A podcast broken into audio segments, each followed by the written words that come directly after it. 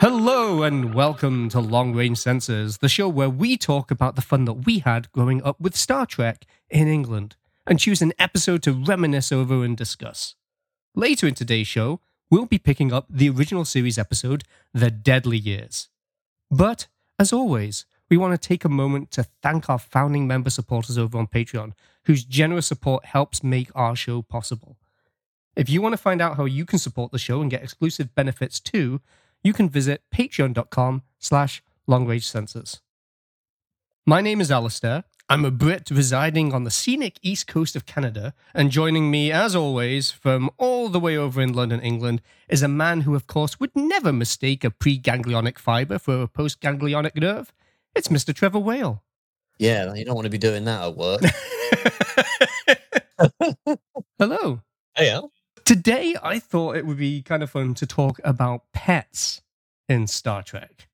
So, I mean, when it, when it comes to like, are you a cat person? Are you a dog person? Are you a tog person? Um, I'm definitely a cat person. Um, I've I've had cats, and um, yeah, if I was going to pick like a pet to have, um, it'll definitely be a cat. I like I like pretty much all like animals though. I don't really. Um, there is. I'm not like someone that's like, oh, I like dogs and I don't like cats, or I like cats, and I don't like dogs. I like them kind of, you know. I like all of them really. Um, if I if it was up to me, I'd be uh, kind of like Ace Ventura. Um, you know, when like his flat, he had like literally a whole like kind of zoo going on. You just Uh, spread um, your arms out be- and everything just comes out from the cupboards and behind curtains Yeah. and behind the bed. It's like, come to me, my jungle friends, and they all just like come up to you. Yeah. And then you can rate, you know, use like strange little Morse code things with your keys, you know, to make to, to make them all hide when you know when your landlord to uh to see them. Mm. So yeah, um that's probably what it would be like. And uh yeah, there's a few uh different types of pets that we know from Star Trek. So yeah, it's actually a, an interesting topic that I don't think people really cover, do they? To No, any degree. And I think that it's probably one of the few times where we're going to have to say that during this Trek lifestyle conversation, uh, there's going to be a lot of spoilers, I think, because as we start talking about these animals that come up in the show, it ties into quite a lot of plot points. So I, I- I think that Yes. uh, if you are somebody who just avoids the latter half of the show to avoid spoilers, this might have some spoilers for, for various things as well. So Guess you don't up. listen at all. I I don't. don't I don't listen to know. the show at all, guys. I, I don't know what spoilers will come up, but uh, we Yeah. put the warning there, so there we go. My my, my job is done. Yeah. Um, we'll, we'll probably start then with your love of cats. Let, let's start with Spot. Who's probably the most Yeah. obvious pet, not the first pet ever seen in uh, in Next Generation, but certainly probably the most popular uh, for it as well. And I even had some fish when I was a kid. oh yeah, Yeah, one of the I, I named my fish out of characters off TV. Like to give you an example, there was a blackfish that I had um, called Kit, like from Knight Rider. I had a, a, a, Oh, fish um, called Herbie, who was actually my first goldfish. Uh, there was a couple of other goldfish I had. I had um, I had one that I did name Data, and I had one that I named Spot. So oh that's um, cool. so even from a young age, I was very influenced by Next Generation just on on some of the names there. And I uh, haven't used um, Star Trek, but um, one of my cats, uh, um, who was called Henry, he was actually named after Indiana Jones, um, as in his re- Indiana Jones' real name, Hen- Henry Henry Jones Jr. Um, which is also your Twitter handle. Exactly, yeah. I'm quite fond of um, Indiana Jones, but I, I guess uh, call you using this name. Um, his names are all. I don't really use. It's funny. I don't really use Star Trek names for any kind of handles of anything. Really, um, I don't really have a favorite. Like, uh, yeah, I don't really have a favorite kind of character name that I think works for me in terms of any of that kind of stuff. So Mm. Yeah, so I can't I can't say I'd, I had a pet that I, I named after a Star Trek character. It's funny because like Spot, I, I wouldn't think of as a cat name in a weird way. I think it more as like a dog name. I always thought I always thought that was odd. That that um, Spot was called Spot. Yeah, well, Um, there was Spot the dog, isn't there? The little cartoon character. Yeah, Um, Yeah. So, so, but the the thing that always got me was just the fact that he's called Spot. he has no spots on him. no, and in fact, uh, changes sex and breed like like a couple of times uh, Yeah. through the series. Um, it's like a short hair for the majority, like a ginger cat, like a tabby, uh, Hmm. a, a short haired tabby. And I kind of know exactly what the other breed was, but it was kind of a long haired, kind of fluffy brownish cat in one or two like episodes, and also changed sex a a couple of times. I think. They had a few Yep. cats play Spot, Yeah, they did. and the earliest one actually passed away, to my knowledge.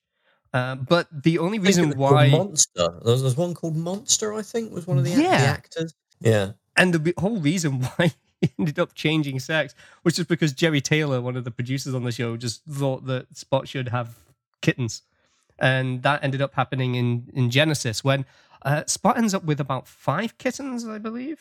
Yeah, like an entire up the entire like litter. Was that yeah Genesis? Uh, um, Yeah. and was it that was kind of helped with the the sort of that was the MacGuffin at the end of the episode that would help solve the issue. I think. Yeah, because the the kittens The didn't have something. Yeah, because Yeah. it was uh, Barclay's protomorphosis syndrome, and they were immune. They did not carry the the virus, so they were able to develop a cure from those kittens. And that's when Data says uh, Data says Picard is going to turn into a pygmy marmoset, which is like a bit kind of annoying, isn't it? If you're um, de-evolving.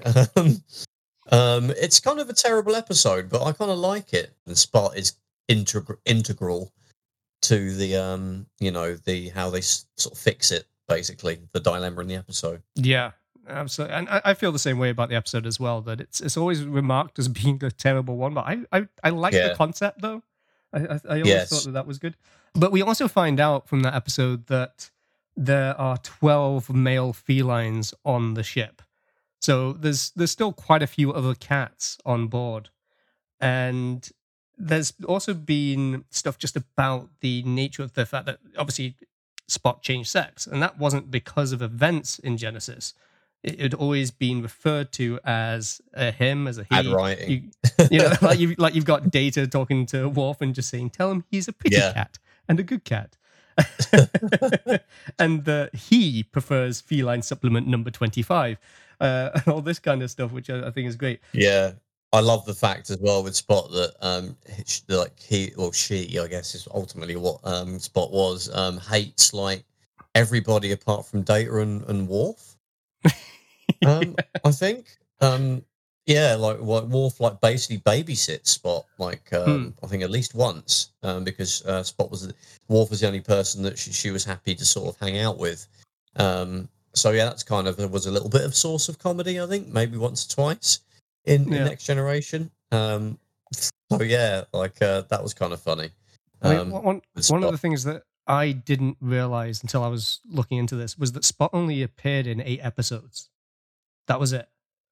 oh And, really? yeah, only eight. Um, and then two movies as well. Um, yeah, But there have been explanations provided by various members of the crew, including Brent Spiner himself, as to, to why we had a few differences, like why the appearance of Spot changed, why the sex of Spot changed. And uh, so one of the ideas was that Spot could have been a shapeshifter, or the explanation that I prefer is that it was a victim of a transporter malfunction. Yeah. Every time or the- Spot the- was beamed, just not everything went quite back in place. yeah, yeah. Um, like the breed got changed. Or I think I, I saw another fan sort of canon thing where it's actually uh, the spot is actually Q, and he just sort of lives as a part of like it's like for his own amusement, just decided to be a cat for several years. Um, and you know that, that explains, know, potentially like the sex change changing and the appearance changing. I'm pretty sure they would they should really know they would have noticed that. I don't think Um, he'd have liked Worf though at that point. Um, No. but, but something that's kind of been a joint thing, slightly slightly different theories, but the the general idea coming from both um, Brent Spiner and David Arnold is that it's actually multiple cats, and that Yeah, Data kept getting new cats and just kept naming all of them Spot.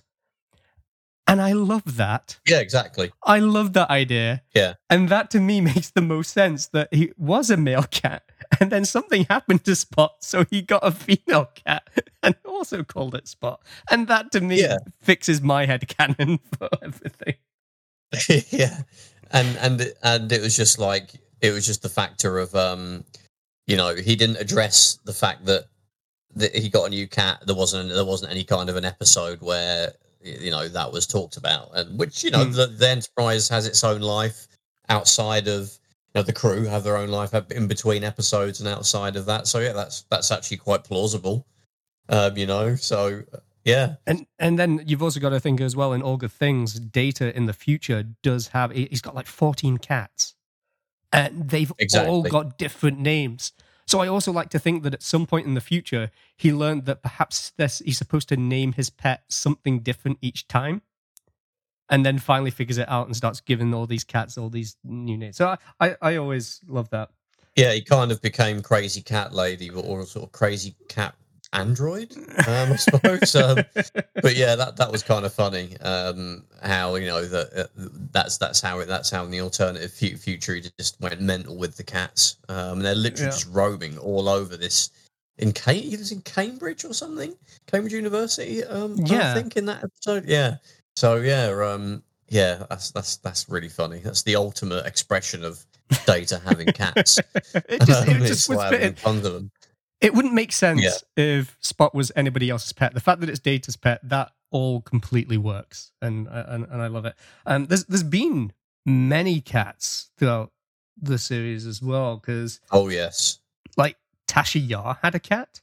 If you remember when she's trying to escape the rape gangs, she finds one and tries to protect it in one of the flashbacks uh, that they have. Yeah, when no man has when no one has gone before, yeah, um, and um, it just kind of it's part it was part of the uh, the part of the galaxy they got flung to, which causes like you know dreams to come true and stuff. And she was sort of thinking about a cat, and, and there and it appeared. Mhm. Um, and then we got a Targ as well because the, uh, the Targ has kind of looks different, you know, quite a lot through the various series. Yeah, I mean, typically a, a targ would normally look like a wild boar, but with spikes on the back. And we know that, yeah, yeah, we know that Worf had a childhood pet targ, and that appeared in When No Man Has Gone Before. It ends up appearing on the bridge.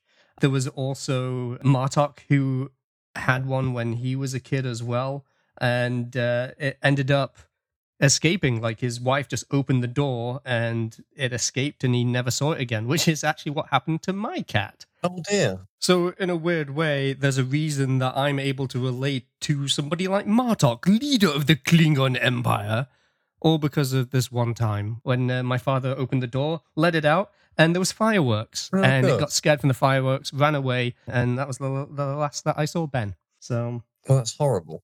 It's not nice losing a cat. I've I've I've been there, unfortunately. But um, it's funny talking about the Targ because I always thought that that Commander Kruge's pet in Star Trek Three was like an uh, like a Targ. Um, But apparently, it's just like a monster dog, quote unquote, Yeah. is what it is.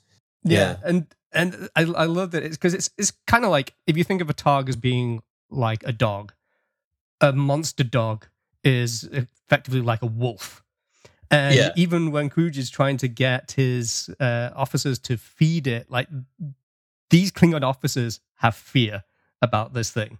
Yeah, Like it's scary to Klingons. yeah. It, it looks like some something from Jabba's palace in Return of the Jedi. Uh, it looks a bit, little bit crap now, um, but and then the, the sort of comedic way it kind of falls over when the Enterprise um, fires a photon torpedo.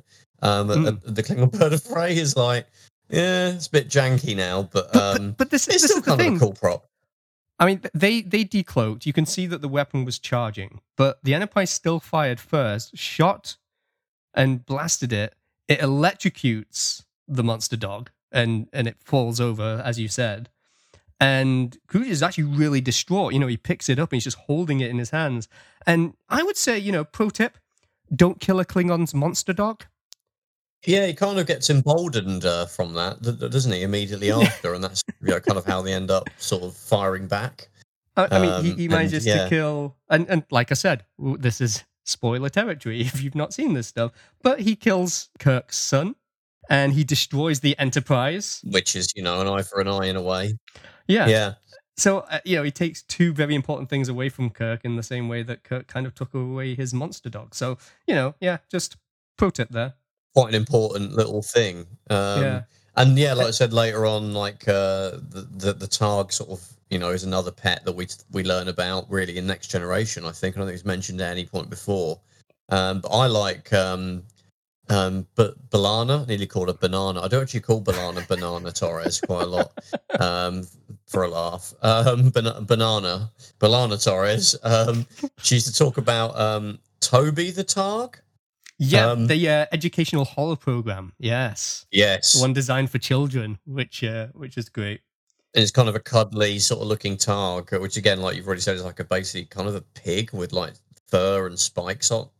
Yeah, on it. even Molly, uh, so O'Brien's daughter, had a plush Targ that was named Piggy, and that Yeah. I don't know if that was supposed to be like a Toby the Targ plushie, and it's just that she just called it Piggy, or whether it's just you know it's just another Targ, just like you could get any type of of cat uh, plushie or bear plushie or whatever. A bear plushie, that's a teddy bear.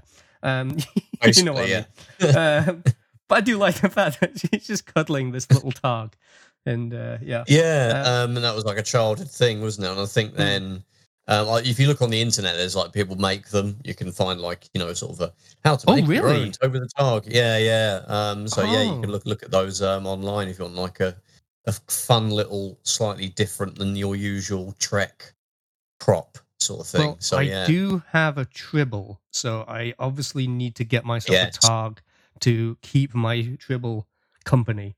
The, the, the- Yeah. I think the, the other weird thing about Targs, though, because they, they've got domesticated ones, which they keep for pets, and they've, they've got wild ones that they use for sport to go Targ hunting with. Uh, they also sacrifice them in Klingon wedding ceremonies. yeah. That, and they even will use targ blood in gar and things like that. There- There's a lo- like targs are just a massive part of Klingon culture. They either a pet, they either keep them as a pet or they eat them. It's it's you know I know there's obviously Hmm. animals that you know we kind of do that too. Um, so I guess we shouldn't. It shouldn't it's not too unusual, but um, you know it is a bit weird that um, well yeah, like I said, they're such a big part. They're kind of used for everything, uh, and you know a a pet or something you want to eat. so yeah, I'm not sure. You have to be quite.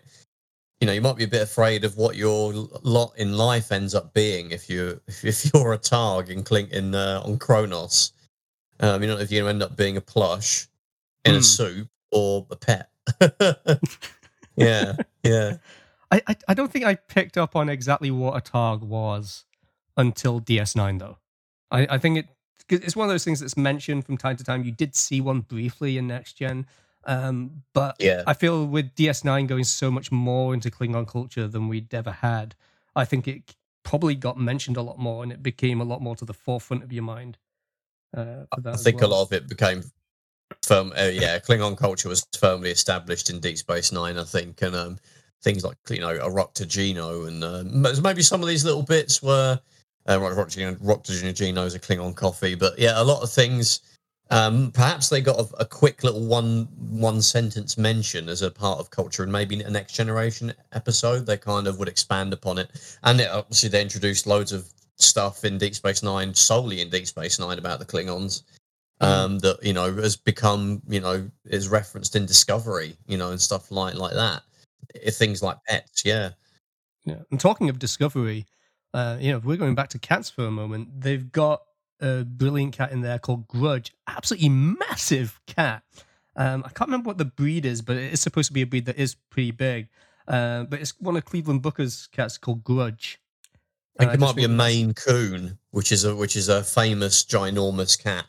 Mm. Um, they are absolutely huge. Um, but yeah, I think it's one of them. He was very cute. Yeah, I, I just love the name as well, where it's like Or she was it? It was a she. Uh, it, it's a she. Uh, and because when he's explaining it, he says Yeah. because she's heavy and all mine. That's why he's named her Grudge. Um, which I, I think is great. Uh, I think the other great name for a cat as well was actually Barclay's cat in the Voyager episode Pathfinder, because he names Oh, his yes. cat Neelix.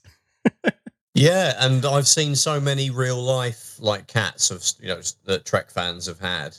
Um, although actually, like um, someone on Facebook, I can't remember who it was. Hi, if you're listening, sorry I've forgotten who it was. Uh, but they they they shared a picture. Like, oh, here's here, here's just taking a picture of my cat um, Neelix, and I was like, oh, cool, you named him after um, Neelix in Star Trek. It was like, no, I'm not a Star Trek fan, but I just uh, I had another friend who had a cat called Neelix. I thought it was a cool name.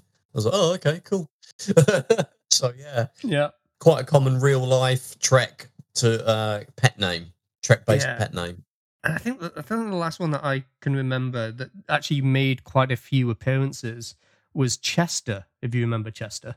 Uh, yeah, or O'Brien's cat that he kind of got after a, a sort of undercover mission, I think. Yeah, it's when he was playing as Connolly, and he, he got it from Bilby Yes, uh, in Honor Among Thieves. And uh, Yes. I, I, I do like that he got the cat in as a pet, and then they still continue to show they've still got this pet, which is very different to what it was like with Christina, that was O'Brien's uh, tarantula. yeah, which is a lovely name. that's only ever mentioned and appears in Realm of Fear in Next Generation. And he's trying to uh, sort of show how he was afraid of tarantulas and then he got one as a pet to try and come, overcome this fear. And he's showing it to Barclay and he leaves it with Barclay as he goes to go grab um, something to drink. And Barclay starts freaking out as Christina starts crawling up his arm. Now, we never we never hear about Christina ever again. So I kind of wonder, like, did he panic as soon as the credits rolled, flung Christina across the room, and then maybe other people kind of screamed and stepped on her? Could that be why we never saw her again? Possibly, Because which is a sad thought, isn't it? Really, yeah. it, could be, you know, uh, because we just we never really see like he never takes Christina to Deep Space Nine. I, I don't know how long tarantulas live. Maybe didn't survive that long. Maybe didn't survive the crash of um, of the Enterprise and Generations in the same way that Spot did. Um, That's probably yeah. I mean, um, also Picard's fish uh, didn't didn't survive. Livingston. I don't think Livingston. Yeah, um, never And apparently referred did to survive. by name, but did, did did Livingston appear again? Uh, well, Livingston's tank is intact in Generations after it's crashed. And Ronald D. Moore said in a chat that Livingston was living comfortably in the Starfleet pet retirement home. And I, I love this as a concept as well. Just that somewhere there is a Starfleet run retirement home for pets. So you, you could beam in anytime you want. And I, I, I picture it as being either a giant holodeck or like a series of holosuites for pets for them just to live out their final days. That'd be kind of cool. Yeah, I think that would be kind of would be kind of great. I mean, Yeah. it's Starfleet, so why aren't they just using holodecks and and placing them in with the, with all the this other stuff that would make them really relaxed and comfortable? I think that would be rather nice. Yeah, I mean, um, it's maybe that's where Christina ended up. a great place. Uh, obviously, you know, if you had a pet on a starship in the 24th century, obviously you could take them for a walk on like on like a holodeck, and you know, you could do everything that you could do basically if you're living on a planet, which is Hmm. you know, so that's why it's probably quite easy. Um, and well, you could also you know do what um, Doctor Zimmerman does and just have holographic pets. Um, Yep. So I don't know if that means you don't have to. You can program them so they don't poo, uh, don't need food or something. So they just you know they could just be kind of I guess the perfect pet. Um, though that's not ever made. That's not really made clear with Doctor Zimmerman's. Well, he had a, a, a an iguana. Yeah. Um, I think a pet holographic iguana. yes, he Um, did. Yes. just sort of let I'd almost sort of hang one. out.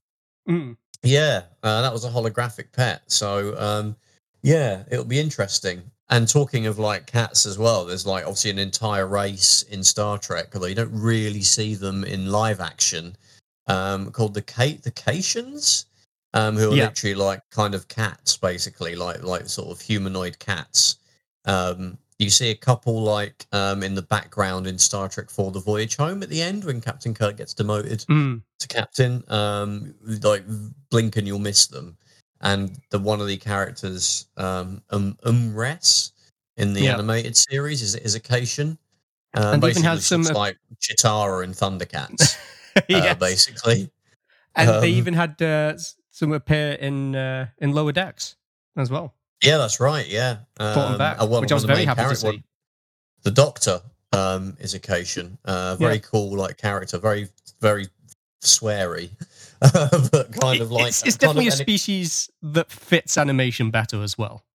Yeah, yeah, yeah, exactly. There's like you know, they did a pretty good job of them in Star Trek, in, uh, Star Trek Four. If you look at kind of you know sort of set on set shots, but yeah, um, it, that's probably why they never were really able to integrate them into a series, a live action series, because they probably wouldn't be able to do it justice. But um, yeah, uh, watch the animated shows, and they're they're quite prominent. There's an entire race of cats. yeah, There's also been a lot of dogs in Star Trek as well. Uh, do you have a, particular favorite of the dogs? Yeah, that have appeared? Porthos. Always going to Yeah. be Porthos. Um, Ah, but which Porthos? what do you mean that the Mirror Universe one?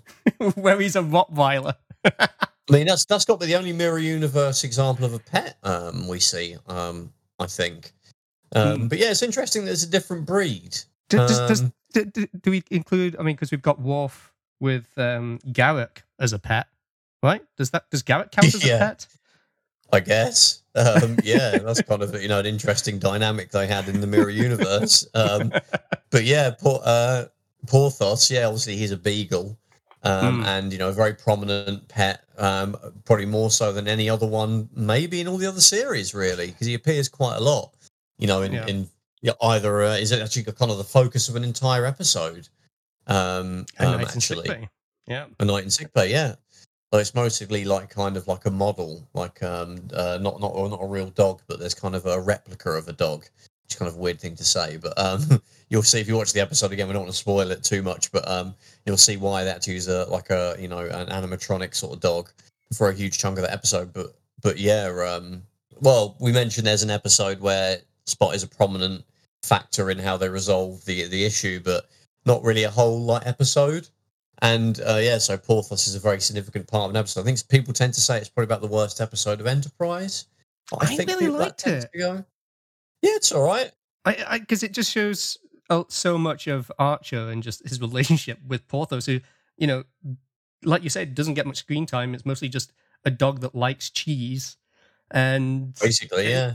it it was just nice to see that relationship kind of brought to the forefront. Really, I, I thought that was really cool. And if I was to get a beagle, there's no way I could get one without calling it Porthos. It's just it's not possible.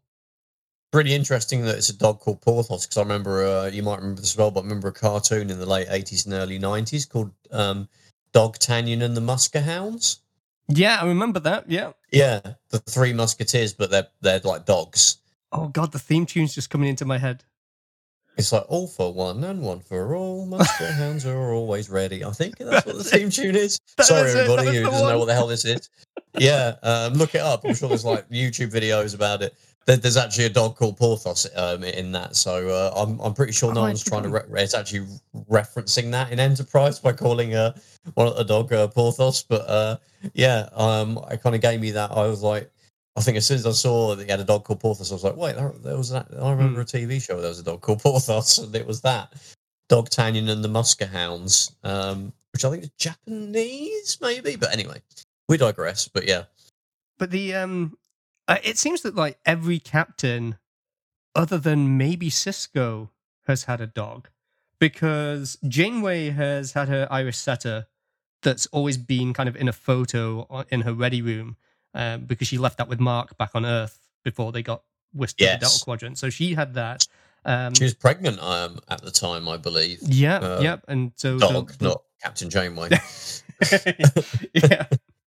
But yeah, uh, Yeah. Molly, it was. Uh, yeah, Molly Yes. ended up uh, giving birth to a few other dogs that Mark ended up taking care of. Did we know what happened to the dog? Because obviously Mark left Janeway uh, when he thought she was dead. Yeah. I think. Yeah, Yes, he did. Yes. And, and got um, married again or something. Yeah. Git.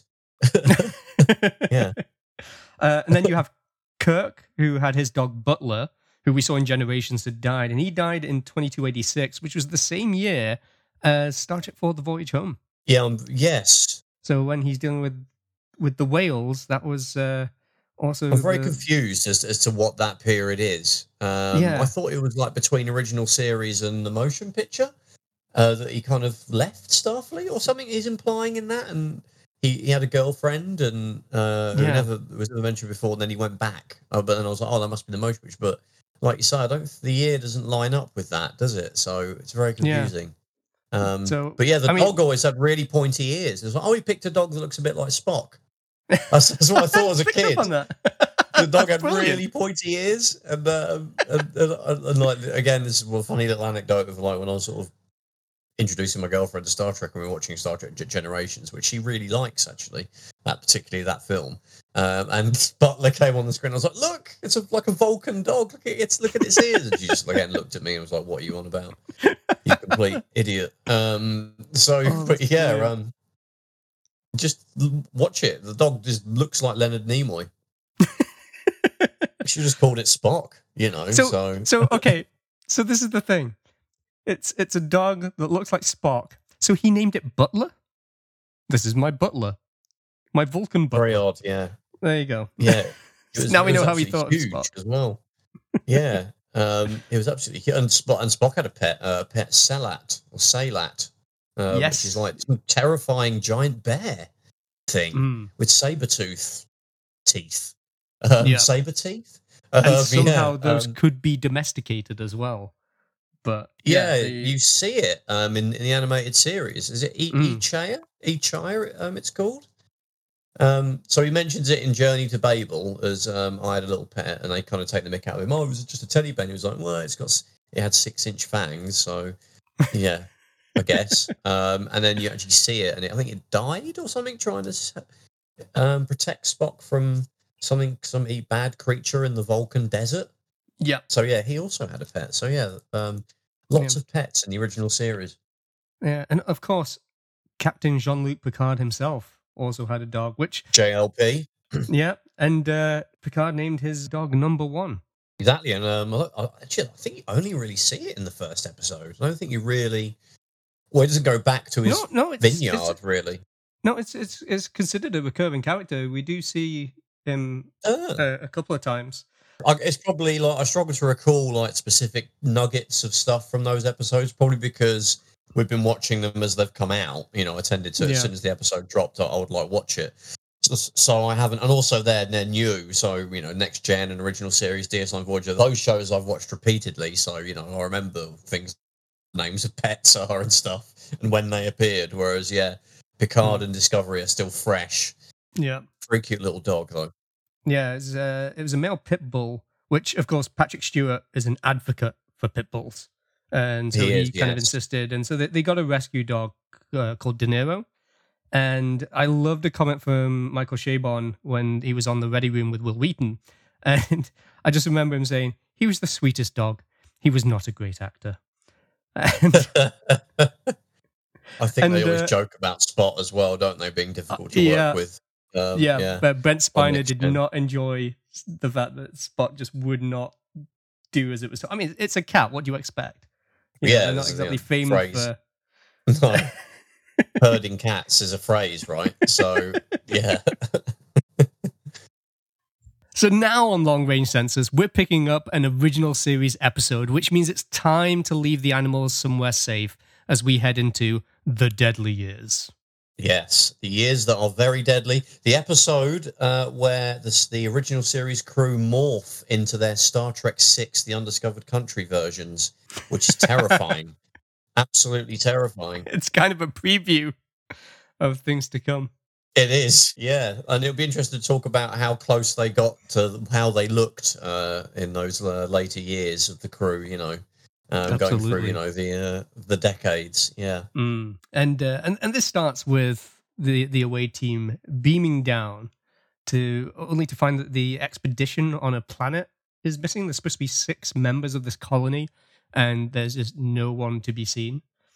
No, I think they're going to resupply, aren't they? A very kind of boring, I guess. What would have been a boring like mission, really? Yeah, Yeah, yeah, and and Chekov kind of splits off from the group. and He walks into this dark room, turns a light on, and he sees a very old, very dead man, and starts to scream. For, for the captain, you know, he's like, Captain, you would. You, you I mean, who you would do, that? Of course. Oh, you- I don't know why. hundred percent. Yeah, it's odd. It's like it's like it's like Jesus Christ. He's been put in like a building, dead, and just let to sort of lay there. They, I, I don't know. I don't, maybe he just died, and they're trying to work out what to do. But yeah, kind of very very creepy. Very creepy. Yeah. Well, McCoy does say that it is death by natural causes and old age. That Spock starts to suggest that there were no old people on this expedition. There shouldn't be anybody dying of old age.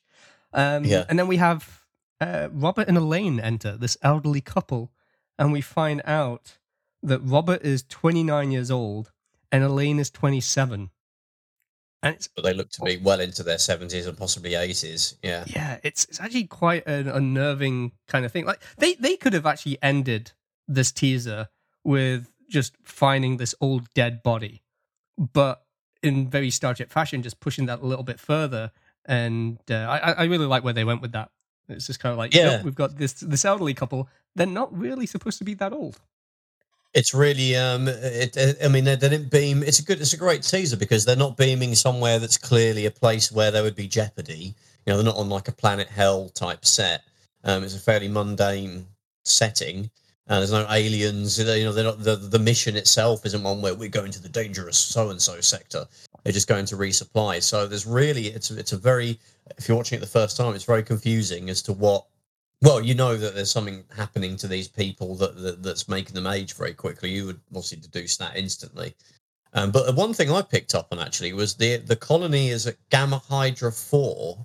Yeah. and Gamma Hydra is referenced in Star Trek two in the the kind of the the, the opening scene, um, uh, where uh, Saavik is undergoing the Kobayashi Maru test. Um, and I think she sort of mentions they're going, uh, they're near to Gamma Hydra um, at the start on the captain's log, and that also um, they're also near the neutral zone as well. Um, Yes. In that opening sort of scene, and that is where they are. We we hear about the neutral zone in this episode. So a great little kind of bit of you know um, referencing in that in Star Trek Two to this episode. You know um, that I picked up on No, I hadn't actually spotted that. That's actually really cool. Gamma Hydra. Yeah, yeah. after the opening credits, we, we, we find ourselves in sick bay with Robert, who's a bit loopy, just talking on about how Elaine is so beautiful, and he's just obviously out of it uh, at this point. Yeah. He's basically Abraham Simpson. Uh, uh, this dude. That was, that Yes. was the vibe that I was getting from from him. Yeah, Absolutely. And the uh, I think like two of them already dead. I think was uh, was one of the things. It was like two of them were Yes. dead. There was four of them that were dying. Um, yeah, and and Kirk immediately kind of theorizes that this must be because, as you've already alluded to, they are near the neutral zone, and so he just assumes that it could be a new Romulan weapon that they're using and Yeah. testing on these colonists. which is an interesting theory. Yeah, Yeah, yeah. I mean, it's it's both a stretch and it's not. So yeah, and it's kind of a terrifying weapon in like a weird way, um, but not very practical.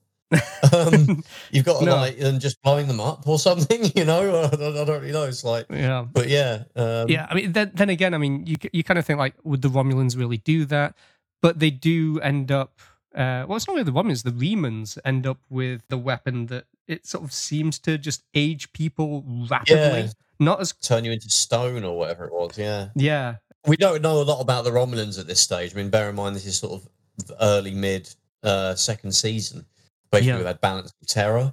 I think that's it in terms of Romulan like episodes or Romulans being referenced he- heavily. we, we, Um, certainly know that yeah. they are a big threat out there. Yes, you know. yes, So, and there's already been the Romulan War that was that predates the series. Um, yes, but they've they've also got a few uh, passengers on board, including Commodore Stocker, who is just basically just trying to get back to Starbase Ten, and this has kind of been a bit of a delay for him. And there's also Doctor Janet Wallace, who I, I'm not sure what she's a doctor of because she's in civilian clothing the whole time. She looks like Barbara Windsor. She does, yeah. And uh, it turns out one of his old flames as well. Yeah, the, the, the- yeah. So she, she kind of, He likes blonde women apparently. Blonde women who are doctors. mm, you know, obviously you know about um, Carol Marcus, um, like Yeah. m- much later on. Although I guess they'd already met at this point, or they're about to. No, they would have already. This would have been before Kirk went on the Enterprise, um, isn't it? Um, but anyway, yeah, yeah. this is yet another one of his girlfriends. yeah, I'm not. Yeah, I'm not sure how the time frame kind of works out, but they start flirting a little bit afterwards and talking about how the relationship ended because it was like six years earlier, and it was just their careers that took them in different directions. That's why I think Yeah. that she's not a Starfleet doctor. I think that she must have just been just a, a general medical doctor, and that's why She's she's just hanging out in a, a bright pink like evening gown. Uh, all the whole time. Like, and this is the span of a couple of days. Like, you know, so Yeah. yeah, that's sixty Star Trek. There you go. That's it. And and she very quickly drops that she got married, her husband died, and Kirk had also sent condolences to her when that happened.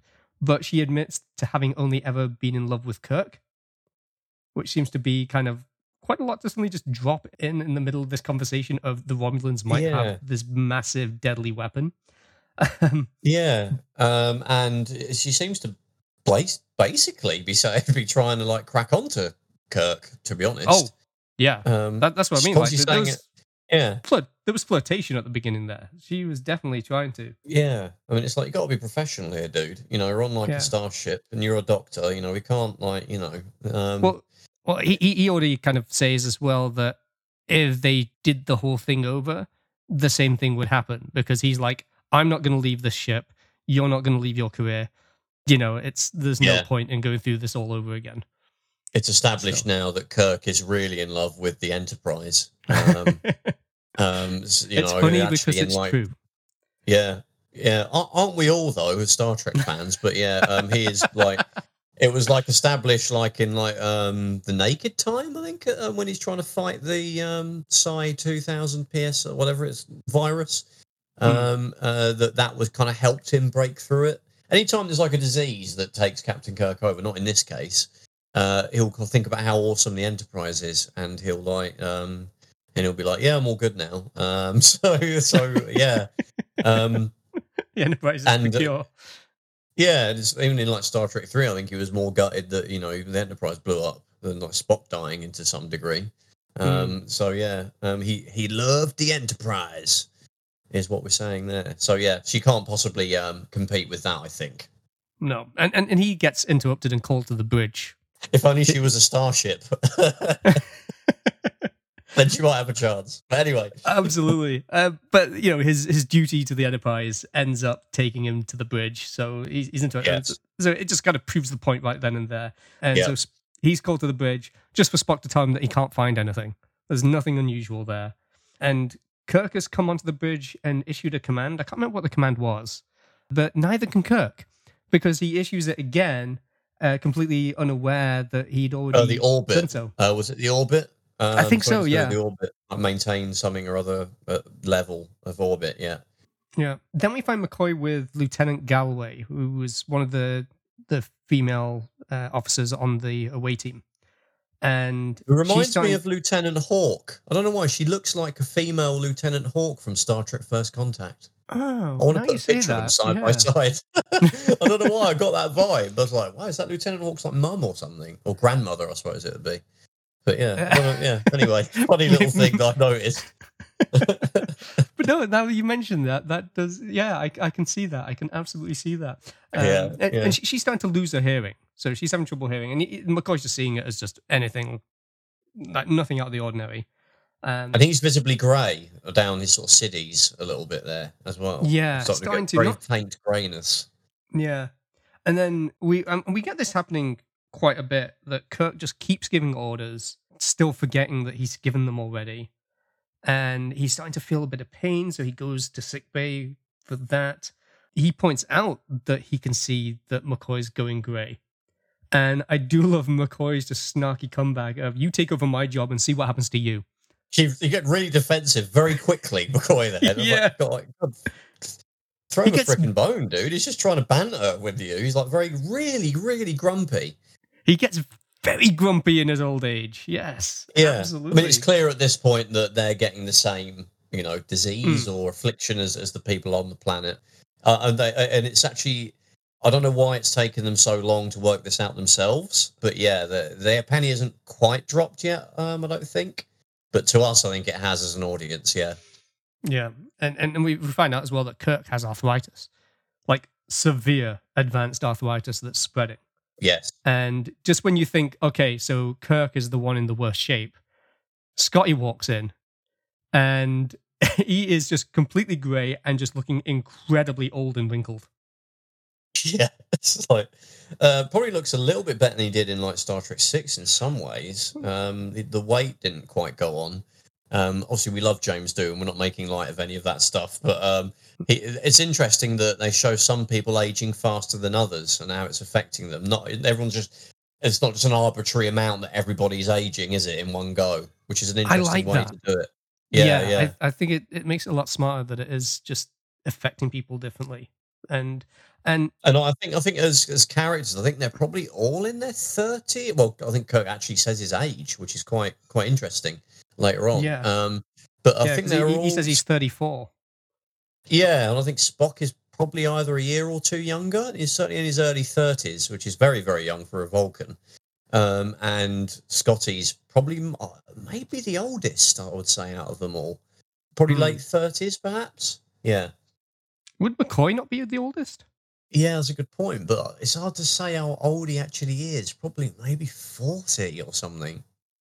Um, it's funny because I, I I I've worked I, I read like randomly reading some random Star Trek thing that um, in Caretaker Janeway is thirty eight, and I always thought of her. I don't I don't really thought of her being that age in that episode. I thought of her being maybe in her uh, early thirties, but um, we know that it's unusual for a captain to be as young as Kirk is here.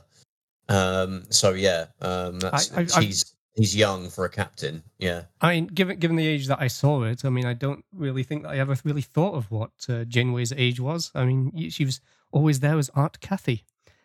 You she was just a uh, nebulous kind of older than us it. when we were kids, kind of yeah, Auntie Kathy. Yeah, yeah. So, so what what do you think of this makeup then? It's really good. I mean, I watched the episode um, on Netflix, and the actual quality of the sort of the the video quality generally was really, really high. I can't. I haven't read about the sort of restoration of the original series. I know a lot about the next gen when they made that HD. I don't know if it was a similar thing where they filmed the original series of Star Trek in 35 millimeter, like you would film a movie. So you've got that really crisp, and grainy, high, super high quality video but it looked really good. The actual video quality, um, almost like it is actually HD, and it wasn't like you know. Obviously, this would have been shown on standard def. Um, Yeah. But the makeup holds up really well. Surprisingly so. Like it was very good for the Yeah. time. Like it, it wouldn't hold up today in terms of being used that way. But how good it is, it's a lot better than you'd expect. Like when they've got, um, obviously they, they are using prosthetics in places for the wrinkles and things. Um, a lot of times it's just painted lines, but in some cases it is prosthetics. But you can't really Yes. see the edges of them in the way that you would normally expect, especially in HD, No, where they I, I've seen makeup. really well.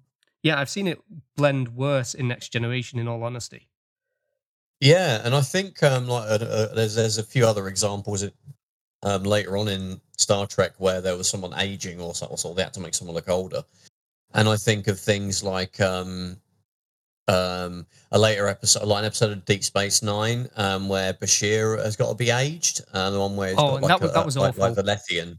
Yeah, um, and that doesn't look too great. I mean, it's fine, it's functional, but it doesn't look any better than in that sort of you know pushing thirty years after this.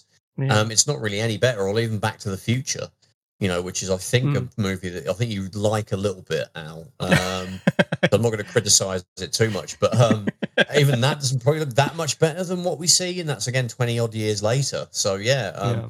I don't know if that's we're, throwing shade on the makeup artist later on, or if it's a testament to how good the people in the 60s are that worked on the show. I think it's just how good they were. They were just brilliant Yeah. at this stuff, even then. Yeah. Yeah, I, I- I think that Scotty probably did look the worst out of all of them, though. Like if you're comparing, um, just more in that sometimes the makeup just looks like his skin is peeling off in places. Yeah. it's kind of cracked in Yeah. weird ways, like especially around like his lower lip. There's like a line that kind of looks like it's peeling in a weird way. Um, not Yeah. that it's kind of like the the makeup peeling off; it's just the way it's designed. So that looks a bit weird, but I mean, these people are just aging rapidly, so it Yes. fits. It works. I, I'm Yeah, I'm not complaining about it. Your immersion isn't broken by the makeup at all. Mm. Um, it absolutely, even even now, you know, even further down the line than when we talk about like the '90s makeup, um, it doesn't affect the the believability of the situation at all. It's it's good. It's really good. And, and as we said, like it's it's just the away team that are aging. Like nobody else on the ship. It's just them. Um, Apart from Kirk- Yeah, yeah, that's it. Yeah, because Kirk's silverhead, McCoy's getting really wrinkly and, and aging now, probably looking the oldest out of all of them. But yeah, Yeah. Chekov is okay, and he's just in the background doing physical tests and things. And Yeah. Spock then announces that realistically, based on their condition, they've all got less than a week to live, but their mental faculties, uh, if anything, declining even quicker than their bodies are, which is Yeah. kind of problematic. I, I do love the banter between Spock and McCoy, where McCoy's kind of telling him that he's in perfect health, and Spock saying, "Actually, no, I'm I've got this thing and that thing." Is like, yeah, for a Vulcan that has the body of a, a hundred year old plus Vulcan, you're in really good health for a Vulcan that's that aged. So Yeah, it's it's also like uh, we don't. Again, this is still fairly early Star Trek. You know, generally, I mean, we're in the second season of the original series, but it's, you know, in the Mm. you know how how old it is now, it's still very the first couple of years. Um, so the lore and the world building, I hate that word, but world building of like what the different races are capable of. I mean, I think we already know at this point that Vulcans live longer than humans. Um, I don't think it's established firmly that you know they live to be two hundred and something. Um, but yeah, although it's interesting that Spock, you know, is someone that's approaching hundred. I think like is pretty like in his nineties, or he could actually be hundred. I think in Voyager, and looks like a man in his sort of thirties. Really, um, I think T'Pol is like sixty or seventy in Star Trek Enterprise, and she looks like you know someone in their twenties. Um, yeah, so it's interesting how those like how Vulcan lifespans are kind of treated as we go through like like the series and how it gets a bit more solidified. Um, oh, what, to you be know, their lifespans are like. Indeed, It- yeah. well, that one I'd love to be able to live to be two hundred or three hundred. It would uh, be great. Although I wouldn't want to get like Pa'nar syndrome and all that stuff that is a thing that Vulcans can get. But yeah, um, it's interesting. It really, um, this really establishes how different Spock is, um, Mm. you know, to the rest of the crew. Yeah. Uh, then we find out that um, the, the lieutenant is now looking incredibly old, even though she's only supposed to be 10 years younger than Kirk. So she's obviously around 24. She's turned into the female changeling. That's it. Yeah, she's just aged quicker than anybody. Um, Yeah. And McCoy actually sort of says um, people's metabolisms are just different, and some people will Yeah. age quicker because of their metabolism, and that's um, what happened to Lieutenant Galway um, here. So Yeah. yeah, I, I love when she looks in the mirror and she's like, that's a stupid place to put a mirror. yeah, that's a really funny comment. That's like you can't laugh because it's like hor- horrifying what's happening to her. Yeah. But yeah, a really interesting comment that they sort of threw in that's kind of comedic, but yeah, you know, uh, what is an otherwise horrifying moment. And just and just the mental toll that it's taking Yes. on her as well. Yeah. and they put her on a bigger she's obviously wearing a much bigger uniform um, as well to illustrate you know how you know they're sort of wasting away that was that's a nice sort of effect that they're Yeah. doing as well with the with members of the crew to make them look like they're aging they're giving them bigger clothes to wear and stuff yeah Absolutely. We, we also get to this point where Wallace is at it again. She's still trying to, as you so elegantly put it before, still trying to crack onto him and Yes. uh, onto Kirk, uh, and talking about how she still hasn't managed to get over him. Yeah Kirk really kind of puts her in a, a her place because he's kind of pointing out that he's getting older now, and so he's like, "Well, what do you want from me? Love or a going away present?" yeah very very uh, uh cold and a bit callous there uh is is jim Yeah, and, and given how you kind of see Kirk as this kind of ladies' man who just sleeps from one woman to the next, episode to episode, for him to throw Yeah. out a line like that, you know, do you want love or just a going away present, really kind of shows just where his head is at. And he's kind of like, Yes. look, if you're just after a one time thing, that's not happening. And I can't give you love either. That's not happening. Game over. basically trying to say that he doesn't want anything to do with her really Yeah, yeah, shutting her down. Yeah, uh, Yeah. and you could also argue that you know his aging is causing him to be a bit grumpier. Like, like I say, he's got a bit of an Abraham Simpson vibe going on now Mm. um, uh, with that. I mean, I was, I was a bit. I mean, she's just on on the ship, I think, to because she's going to be taken to the space station where the Commodore wants to go. I think. Yeah. Um, I don't think she was doing any kind of a mission or anything. Um, no, no, she's just them, there as a um, passenger. yeah. yeah, yeah. Um, and it's, she's really there. Mm, she hasn't really got. There's not much point in having her in the episode, to be honest. I mean, you get these couple of extra little moments. She just almost feels like she's in it just to pad the time out a bit, so there can be a couple of extra scenes with her with Captain Kirk. Doesn't Yeah. really add anything. The the episode could would work perfectly fine without her in it at all. Yeah. Um, so, the yeah. only thing it does is is give us moments like that. Mm, But yeah, Yeah, like you said, it's not really important to the plot.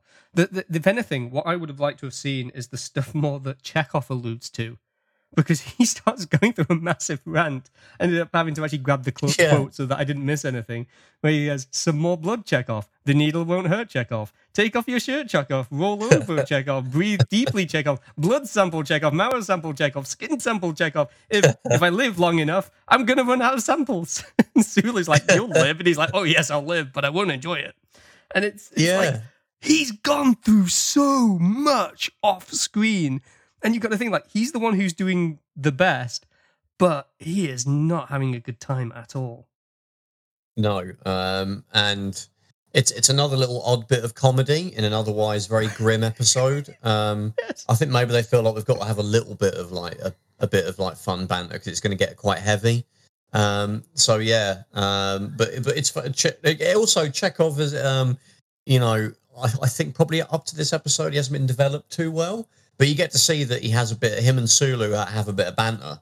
Yeah, Um, well, he's know, new in this um, season as well, isn't he? So we're- Yeah. we're, only halfway through his first season. Yeah, he's got like the terrible wig on in this episode, I think, which he's had since he started. Um, and um, it just goes, you kind of warm to him a little bit in this episode, I think, because of the Oh, banter um, that he has. Yeah, I just I feel sorry for him because he's he's going through a rough time. I mean, so so is everybody else who's dying, but you know that's by the by. Yeah. but I do like the Commodore, even though um, Wallace isn't really that necessary. I do like the Commodore because he he's genuinely wanting to help, and Yes. um, you know, especially as Kirk is still forget, continuing to forget orders. He he signed a pad and has forgotten that he's already signed it uh, as well. And the Commodore just comes across as somebody sincere who's just aware of the situation and just trying to do what he can. Like he's wanting to get to Starbase 10, thinking they'll find better answers there with better equipment on board. Whereas Kirk's like, no, the Enterprise has everything it needs here. Uh, Yeah, and- it's it's kind of the uh, trope uh, that we have in the original series. We already had it um, in the episode we covered, the Galileo Seven, where there was like an like a high up official who was kind Yeah. of just there to kind of add a bit of extra jeopardy because they just want to get on with their mission, uh, and they put a, they put kind of a stop clock on uh, the on uh, the, the mission really uh, that Kirk has to try and keep to. Um, but this uh, it's it's basically the same character as like the the ambassador in that, but yeah, not he's still in the he's right. not yeah, Yeah. he's in the right, but he's also not like um he's not a dick about it really. Um he's No. is genuinely concerned really about the crew. Um they don't really dislike him particularly. No, um, he's just kind of you can see to this. yeah. Yeah, and we'll, we'll get into it a little bit more, but there's definitely a lot of compassion and empathy from Yeah, him as yeah. well. He's not actively working against the crew really. No, he's just yeah. no, yeah. he's, he's he's looking out for best interests, especially when you've Yeah. got Kirk falling asleep in the captain's chair, which is That's kind not of funny really as well. yeah. Um, and then Spock finds out some of the solutions to what's been going on because he finds out that the planet's orbit went through the tail of a comet that's nearby, and that was filled with radiation. It's that radiation that has affected them. So Kirk Yeah. decides to send a message to Starfleet and uh, instructs Uhura to send it over on code two, which he hasn't remembered that the Romulans have broken because this is very Cold War like stuff. And so she kind of, you know, points That's like out, an and he's like, encryption thing, isn't it? Yeah. "That's it." It's like, okay, we'll use code three then, because they figured that out, which again is is kind of neat, and that comes up later. Uh, but he is getting increasingly frustrated because every command he gives, somebody is questioning it or saying, you know, that there isn't. You, you're forgetting this, and You really it, yeah.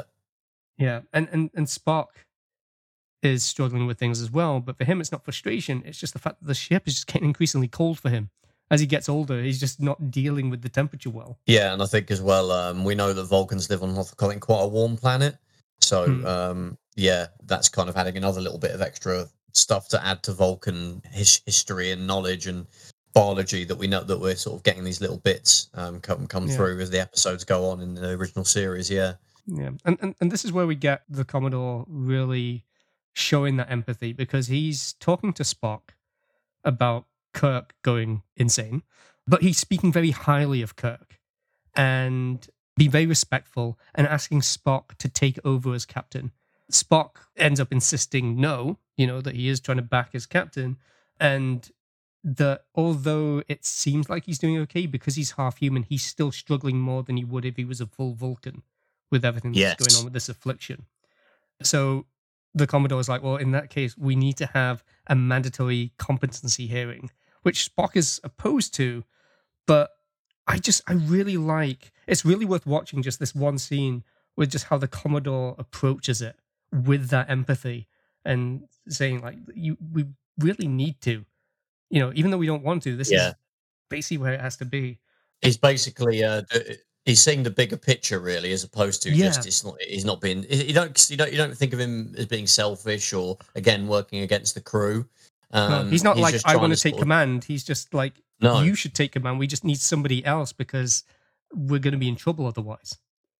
He doesn't have any ulterior motive, and like No. I said, he's not as kind of obviously like an and like annoying like uh, you know in the Galileo Seven, um, the ambassador there, and the fact I think he's actually a Starfleet. Well, he's a Commodore, so you know you would hope that he'll be able to relate to them a bit better than perhaps some ambassador would, and that's basically the case, isn't it? Yeah, and then and then we find out something kind of sad, and that's that Lieutenant Galway has died, and which Yes. also makes them realize that if she's dead, then they've only got days, if not hours, left. Yeah, she's basically been the she's basically been the the sacrifice character to sort of increase like the jeopardy in the episode. Um, but Yeah. yeah, it's it's sad. It's it's a sad um, moment, regardless. Yeah, and then we get a, a long hearing. Actually, it it's on. It's quite long. There's a lot of repetition in it because they really want to hammer home the fact that Kirk is just constantly forgetting all of this stuff. It's just it's hammered in, and it's kind of done to. I I think to the breaking point of it. I think if they did any more, then it'd be way too much. I was still starting to feel it a little bit at that point. Um, I get the impression with this whole hearing that um, that um, it was kind of shoehorned in potentially, and I don't Mm. really feel that you know as a kid uh, watching the episode. But um, re- uh, re rewatching it now, I kind of feel like they maybe felt they didn't have enough um, in in the main plot of the episode to go, you know, to last a whole fifty minutes or forty eight minutes, whatever an episode of the original series lasts. I think it's about that. Um, so they kind of did have to pad it out a little bit, and that probably explains the sort of romantic character, the Yeah. uh, uh, uh, the, the Doctor being being added in. That's uh, Wal- um, Wallace, uh, and then having this hearing. Now I kind of feel like it was probably shoehorned in because they wanted to pad out the running time, but it still works, you know. Um, but there's nothing I can't. I can imagine as a Commodore, he could probably have just have ordered Kirk to step down, you know, without the need for a hearing. Really. Um, yeah. so yeah, it doesn't quite. If you really think about it, it doesn't quite stack up as to why this thing even happens. But it's an entertaining, you know, scene. Like, like Yeah. regardless. I, I, yeah, 'cause Yeah. I think normally you would just have the chief medical officer just relieve him of duty for not being fit to perform. Yeah. But there's a lot of kind of going and having people like uh, the yeoman testifying about the pad being signed. You've got Uhura talking about Kirk forgetting code two being cracked by the Romulans uh, and things, which in a way that's good because again it comes up later, so it, it just kind of makes you sure that you don't forget these things that have all happened. And then the computer. They all feel very bad for you know they all feel very very guilty as well for kind of basically showing how vulnerable Kirk is at this point. Um, Yeah. Well. So it can does show how they they they really appreciate the captain and how much of a bond they sort of have with him. Yeah. Yeah, because they're they're still trying to tiptoe around it, and but they know there's no other way of saying it other than this is true. And then Yeah. the computer estimates Kirk's physical body as being somewhere between 60 and 72 years when he's supposed to be 34. And this kind of ties into what you were just saying because McCoy is really reluctant about agreeing with that computer's assessment. And Yeah. and then ends with and I am sorry, Jim, because he knows that his testimony, if anything, has just given the decisive blow to the entire proceeding. And it's interesting because when uh, McCoy mentally doesn't appear, apart from just being a bit grumpier, doesn't appear to be like mentally affected as much as maybe Kirk. Um, in order Yeah. we don't follow him around in the episode as much as we do Captain Kirk. Captain Kirk's kind of the main character in uh, um, in in this episode, really, but um, he doesn't appear to be as affected. I mean, he still helps to you know um, research what's happening, and he's obviously participating in in this. So yeah, interestingly, even though he kind of looks about the oldest, Mm, with how it's affected him, apart from the yeoman. Um, it hasn't affected him mentally in the same way as it appears to be doing to Kirk. Yeah. And and he's getting very irate, and and whilst Kirk is trying to defend himself, he's seeing that the only reason that this entire hearing is even happening is because he was refusing to leave Gamma Hydra two. At which point Spock corrects him as Gamma Hydra four, and, and Kirk is just calling it a slip of the tongue.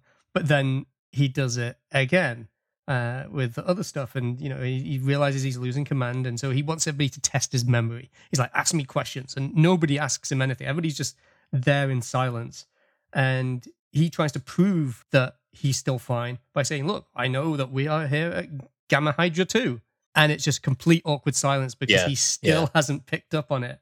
And, They don't even uh, correct him. no, no, everybody's just like point? looking Yeah. down at the floor. It's awkward, and Yeah. Spock suggests that he leaves to uh, so they can make their outcome. But Kirk is still disillusional about the outcome. He's still convinced that he's going to come out of this okay.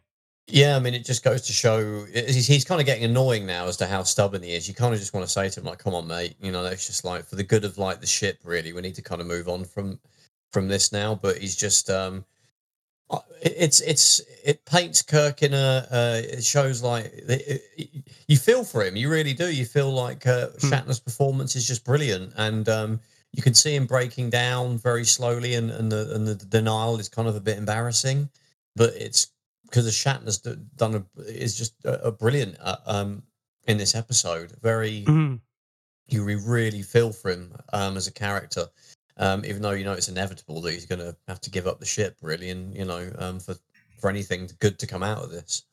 Yeah, and then and then you end up feeling really bad because you've got the the Commodore who says that because he's the flag officer, he should take command, which Spock protests because the Commodore has never commanded a starship.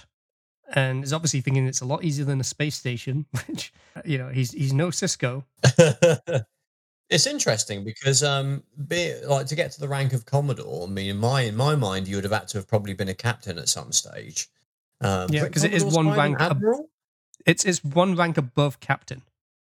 is it one above captain yeah Yeah. um so that makes me think he probably would have done that at some point but um they sort of established that he hasn't commanded a starship so i Well- guess you could just have a career just commanding uh star bases and Yeah. and get to that rank anyway. Um, so yeah, it's it's interesting. I mean, I, I was confused as to when I first watched Deep Space Nine why Sisko was only a commander.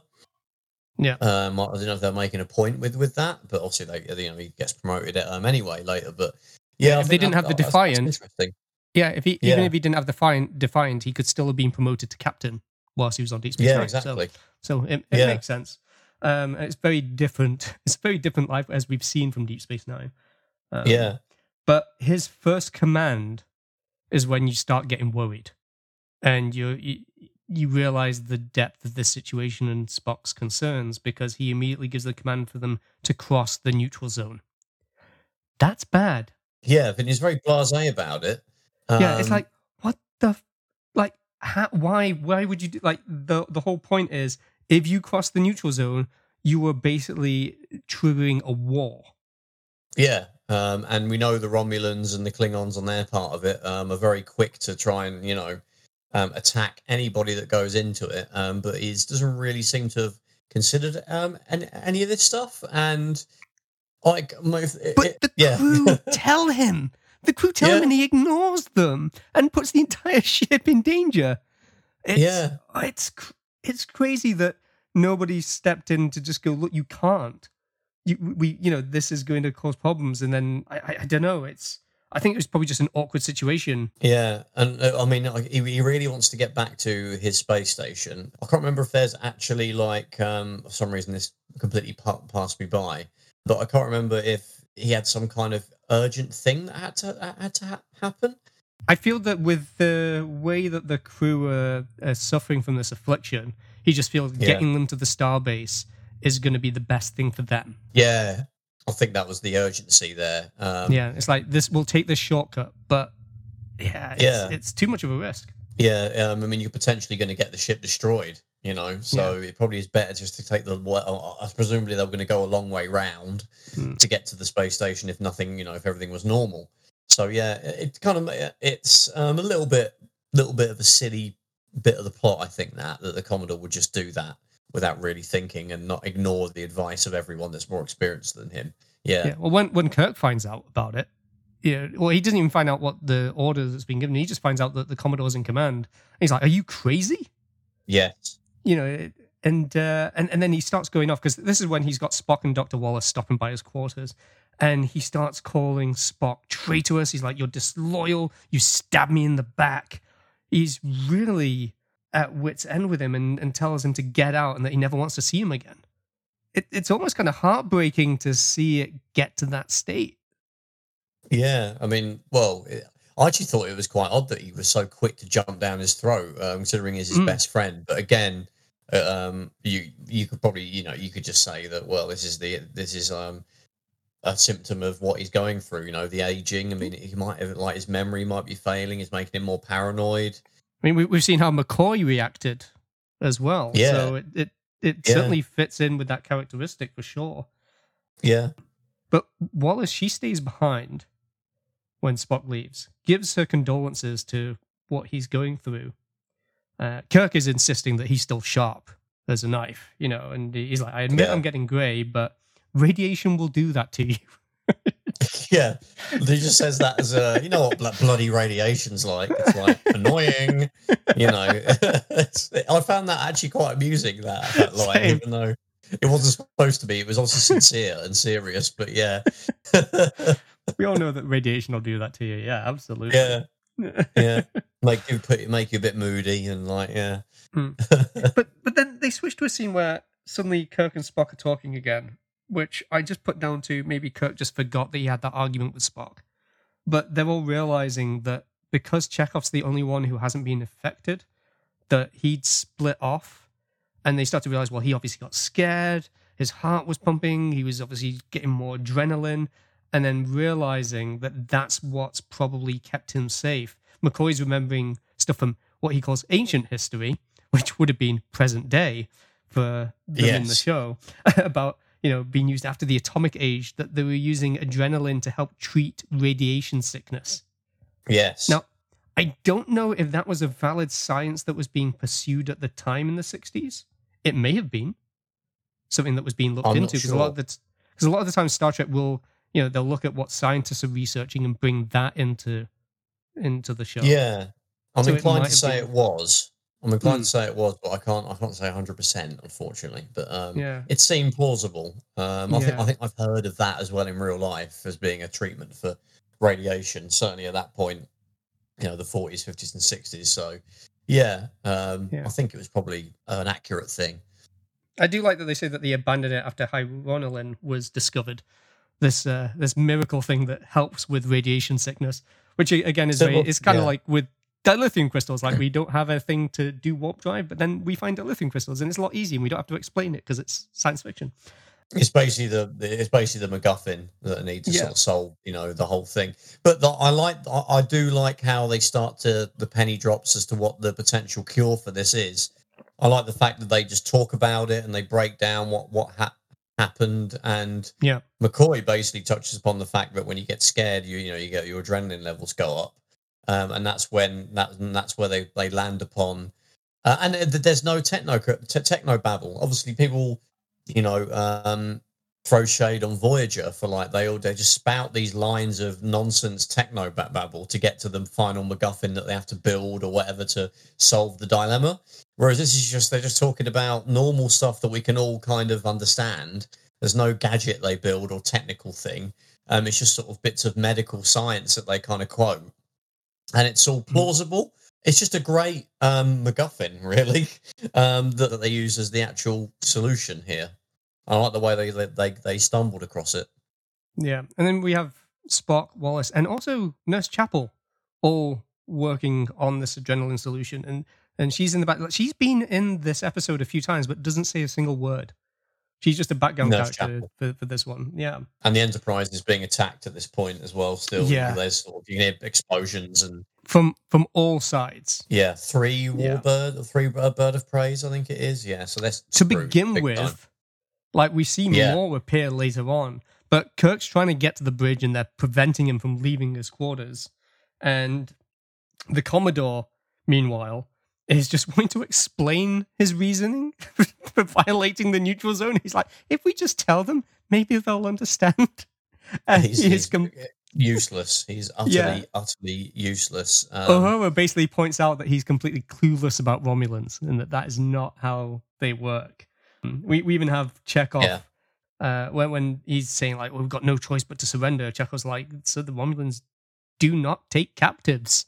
Basically, a- anyone else on the bridge at that point in time would be more qualified to command the Enterprise. Chekov would do a better job, and he's like, I don't know, like twenty or something. He's like just you know not long out of the academy probably. Uhura would be able to. Sulu, um, yeah. Um, to be honest, I guess if if it went on longer and longer, I I don't think they would just sit there and let this. Uh, well, it, I think they're implying that the Commodore kind of loses it, doesn't he, a little bit, and sort of doesn't say anything mm. and isn't able to talk. He kind of goes into like shell shock. Yeah, kind of. Um, so if, if if if the issue didn't get resolved with the you know the aging, um, and you know the crew weren't able to come back, the the, the main sort of command crew, I think probably they would have to think Sulu or Chekov would have had to have done something. They would have had to sort of mutiny against the the Commodore. I think otherwise they'll die you know so um, it mm. would have been an interesting like you know how that would have developed if things took longer than they did yeah i'm trying to think who would actually be the next commanding officer given that we've got scotty out of the loop mccoy spock um, Probably Sulu. I, I, think Sulu. Yeah. yeah, I think Sulu would be the, the next in command on the bridge. We know ultimately that um, he does um, become like a captain. You know, the only one yeah. that does actually out of the well, the Spock and uh, Scotty uh, have the rank of captain without actually, you know, captaining a starship. But um, yeah, I think it would be Sulu. Um, I think Chekov obviously does have a brief period in. We, well, we see him in command of the Enterprise in Star Trek Five, and he kind of does good. Question mark um, in, in, that sort of brief scene or few, sequence, really that he, he is. But um, yes, I think it would have been Sulu that would have taken over. Um, but yeah, I, I love that Spock comes in and he's saying how like I had no time to refine the solution. And yeah, he's holding a beaker with like some like whiskey in it or something. yeah, he's like is... it could cure or it could kill. It's like yeah, those are good odds, I, mean, I guess. Toss of the coin. Yeah, yeah. I mean that's that's a hell of a that's a hell of a odds to go against. But well, they've got no choice really. Um, yeah. And, and Kirk demands that he take it, yeah. not McCoy, because yeah. he's like, look, you know, this ship is being attacked. So his faculties are, are still with him enough to realize like he needs to save the ship. Um, which, yeah, which uh, which I appreciate, and you you see how painful the whole process is because he's kind of strapped down, or not strapped down, he's held down as he's writhing around in pain and screaming. Yeah, it does not seem like a very pleasant experience to to de-age. Really, it's a no, lot easier with CGI, um, a lot less painful. Yeah, but it's a great. Um, again, um, well, that's there's a lot in the original series because you just couldn't really like um, the film this sort of stuff in those days. But I think it's a better way of doing it than just showing yeah. some awful like like I don't know the, the bits of prosthetics just they have they do several shots where they fade between the, the different stages back to him looking mm. normal. That probably would look kind of cheesy and a bit crap. So I think it's a better way of doing it is just to show, you know, not his face and just him writhing around on on uh, the sick bay bed. Um, I think that's yeah. a good way of doing it. Yeah, I don't think you can show stuff more terrifying than people's own imagination sometimes. Oh yeah, so, absolutely. You know, Kirk thankfully survives and he, he storms onto the bridge just in the nick of time and just immediately takes over. He's like, you know, I, you know, he's demanding emergency power. He's saying to hail Starfleet, and he want he makes the order for it to be sent on code two, which Uhura is like, okay, what the hell? Code two. Yes, we've just had this conversation four times already. So, but a great like use of uh, the firmly establishing that there's a code thing and there's a right yeah. one and a wrong one from earlier, foreshadowing, and now yeah. it's being used to help you know resolve the uh, the situation there, and uh, that's actually great. A great little yeah. plot. And, and he doesn't even, there. Yeah, yeah, he doesn't even have to explain what's happening. Like the show is knows that you're smart enough to know exactly what he means when he's like, "No, yes. I'm insisting code two and he says like they've accidentally veered into the neutral zone. And then he's informing starfleet that he's going to detonate the ship using the corbomite device. Yes. And uh, and warns that all ships will have to avoid that region for the next four years. And that he's set the destruct sequence to one minute which is is brilliant. Then he, he ends it sets a course to leave at warp eight. You know, so they're all prepared to go, and just as expected, the Romulans start retreating because they have obviously tapped into this code that they've already broken. And they've seen the message, yeah. And it's a great, um, Yeah, it's a brilliant tactic. yeah, and it's a great reference again uh, to a previous episode, the Corbomite maneuver. Yeah, um, which I think is the third the third episode of the of the original series that won the first one after the pilot, the, the, the second Hmm. pilot, um, which is interesting. I think it didn't get shown until about four or five episodes in um, when it was shown originally in the sixties. But um, yeah, a great little reference because he used that same basically. Um, it's almost like the Kirk maneuver now, um, where he Yes, says he's going to blow something up using Corbomite. So yeah, that's a great reference to um, a previous episode. They got, like again, it- like it seems like oh, why is that impressive? But in those days, you know, very rarely would an episode refer to something in a previous um, episode. So when you get those little nuggets, it was kind of you Mm. get a little, you know, as a fan of the series, you'd get a little kick out, out out of it. So yeah, that was kind of a fun little thing to include. Yeah, I think the assumption was that for every show that's out, the audience will normally only see like a quarter of it. Exactly. like yeah. So you, you wouldn't Yeah. normally get those references. But yeah, absolutely brilliant. lost. Yeah. And then they manage to warp away, and the Romulans are caught off guard, so they have no way of catching up. And uh, which is brilliant. And then there's just this nice conversation between the Commodore and Kirk, where there's no real animosity there. Kirk's just kind of settling things straight and just reassuring the Commodore that like there's very little that a starbase can do that a starship cannot. And and with respect, the Commodore points that that's very true when you have the right man at the helm. Yeah. It really speaks to his character, where he knows he was out of his depth, and uh, and has a lot of respect for Kirk, as he as he- as he'd mentioned earlier. Yeah, there's no malice from from uh, the Commodore. He wasn't there to No. kind of be an, an, a, a, like um um someone that was just there to irritate the crew and and, and to be an antagonist, like other sort of ambassador type characters are. Um, yeah, well, they'll come on and they just they just want command. Yeah. They just they just they're like, I'm taking command of this ship, and he he wasn't. He only took it because he felt he had to. That there was no other choice at that point. Yeah, he, it was just very by the book, um, and he kind of did probably all the correct things that are in the book, really. Yeah, But unfortunately, his own lack of experience with Starship Command um, really was where he fell down a little bit there. yeah. Because I think even even when he was having that conversation with Spock, he was even saying like, "Please don't let me have to quote, you know, article numbers and things like that." You know, Yeah. where he is. He was just know, doing it by the book, and um, that's it. He was a good cat. Yeah, yeah, kind of a good, good character. Not, you know, nothing. Uh, he was, he was empathetic and and and you know, um, generally um, benign and wasn't really out to sort of work against the crew. He was just trying to help them, really. But unfortunately, you know, his lack of experience is what kind of caused more issues, especially at the end there. Um, but it wasn't through, you know, any kind of malice or any kind of you know trying to screw everything up for everybody, which is kind Hmm. of the cheesiness you get with some of the other ambassador type characters who really are do get feel like they're just getting in in the way just because they don't like Captain Kirk or something. But yeah, you didn't get that at all, and it was kind of refreshing to have that kind of twist almost on that kind of character that has appeared a few times in the original series. Absolutely. This is also one of those episodes that I had on VHS because most of the original series I watched just as reruns that were airing Yeah. in between seasons of The Next Generation on BBC Two. But Yes, this is one I that I had on VHS, and it is one that I've watched many times as a child. And I must say, I didn't pick up on a lot of subtleties about things like the Commodore when I was younger. And I think because of how often I watched it as a kid, I've not seen it that many times in more adult years. I've tried to focus more on the episodes that I didn't get to watch over and over uh, at that time. So it has been kind of fun just revisiting this particular one. Yeah, um, like I said, uh, for me, oh, actually, we were talking about it before um, uh, we actually started recording. I don't think I've actually watched this episode, like sat down and said, right, I'm watching this episode.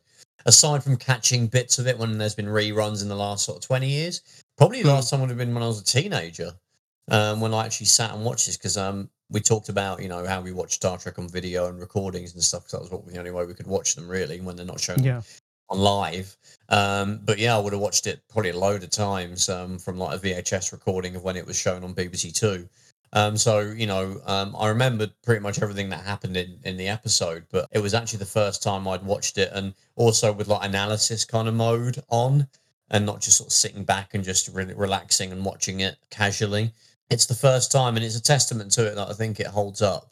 I mean, you get obviously, you know, um, like you're probably going to mention it anyway, but you do get the the the cringy sort of let's take the, the mick out of Spock bit at the end when I think McCoy says he's preparing the um the sick bay for Spock to have the uh, the dosage of the antidote um, when he's removed all the breakables or whatever it was. Think That's it. Yeah. yeah, yeah. Um, He's like, you'll be glad to hear. yeah. Um, and I think you know he looks like you know he's kind of managed to last longer than all the other crew because obviously Vulcans just live long longer. Um, but he probably wouldn't have been that much long longer had this cure not not come along. But um, yeah, Yeah, but, um, but even at the same time, I think it possibly is more that I think Vulcans are more resilient because when you look at Galway, she was the youngest, but she died Yeah. first, and it's all to do with how your your metabolism and everything else works. So I, I think it's less to do with his age and his overall lifespan, and probably just more that biologically he's more resilient. Yeah, um, and his demeanor and his general way he approaches things in life probably helps him as well. Hmm. Um, in that, but it's interesting that we were talking about Sulu um, being in in a command. Um, I think one of the very last things that uh, Kirk does in this episode is he tells Sulu to take over right at the end. He Yeah, gives him command, so that's interesting. we're talking about it. yeah. He even gives him the order like "steady as she goes," and uh, and Sulu's response is "Aye, steady as she goes," and Kirk Yeah. just stops and goes, "Did I just say that?"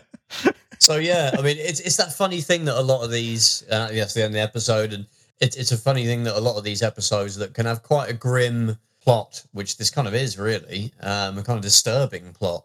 They always try and get that little bit of like levity at the end and a bit of banter Mhm. on uh, the on the bridge. I mean, I've said already that there's the trope of you know let's take the, the mick out of Spock a little bit, and they kind of do that a little bit, um, and then we just have kind of that that that joke at the end. But sometimes you kind of need that a little bit with some of these episodes because it's kind of a tough ride, you know, some of the stuff that the crew goes through, and especially this episode. And it kind of you just feel relieved at the end, and you kind of think, oh, thank God, you know, they're all good. Um, and Mm. having that little jokey moment, I think helps helps uh, with that. So I kind of like like those. They're, they're they're cheesy, but you probably wouldn't say that stuff if this was really ha- happening. I think people would be probably quite traumatized um, by by this stuff Yeah. for weeks potentially. Um, but yeah, they're, they're they're nice little moments um, that we have in the in these episodes. But I mean, one thing that I did think of immediately, and again, this is just from being a bit more of an analyst about what is really happening. I mean, this like antidote.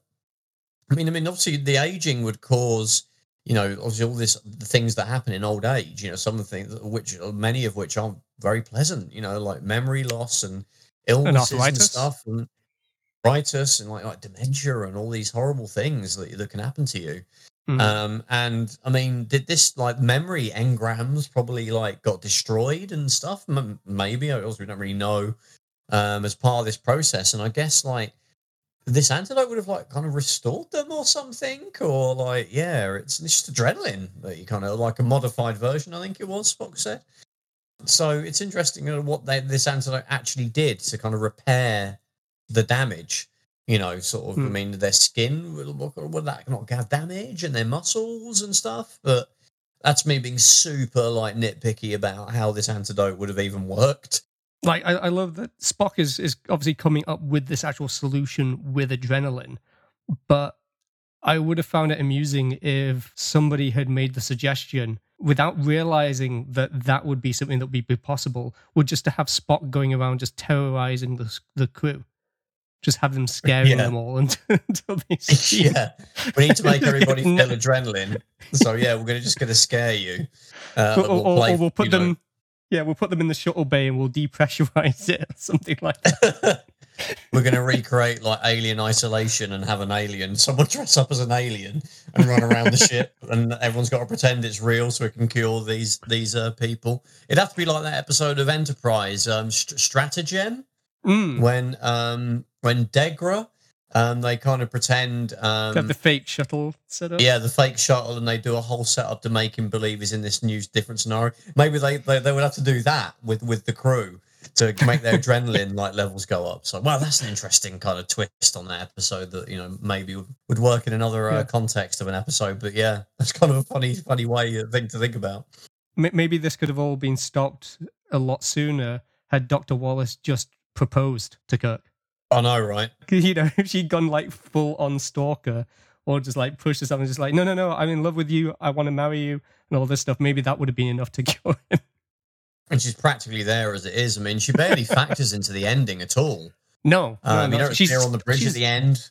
Yeah. You know, it's it's yeah. She again, she she really need to be in the episode. It was just like uh either to pad out the running time, or they just want to make so Kirk to be a super stud. You know, like oh, there's another woman that he you know um had a relationship with.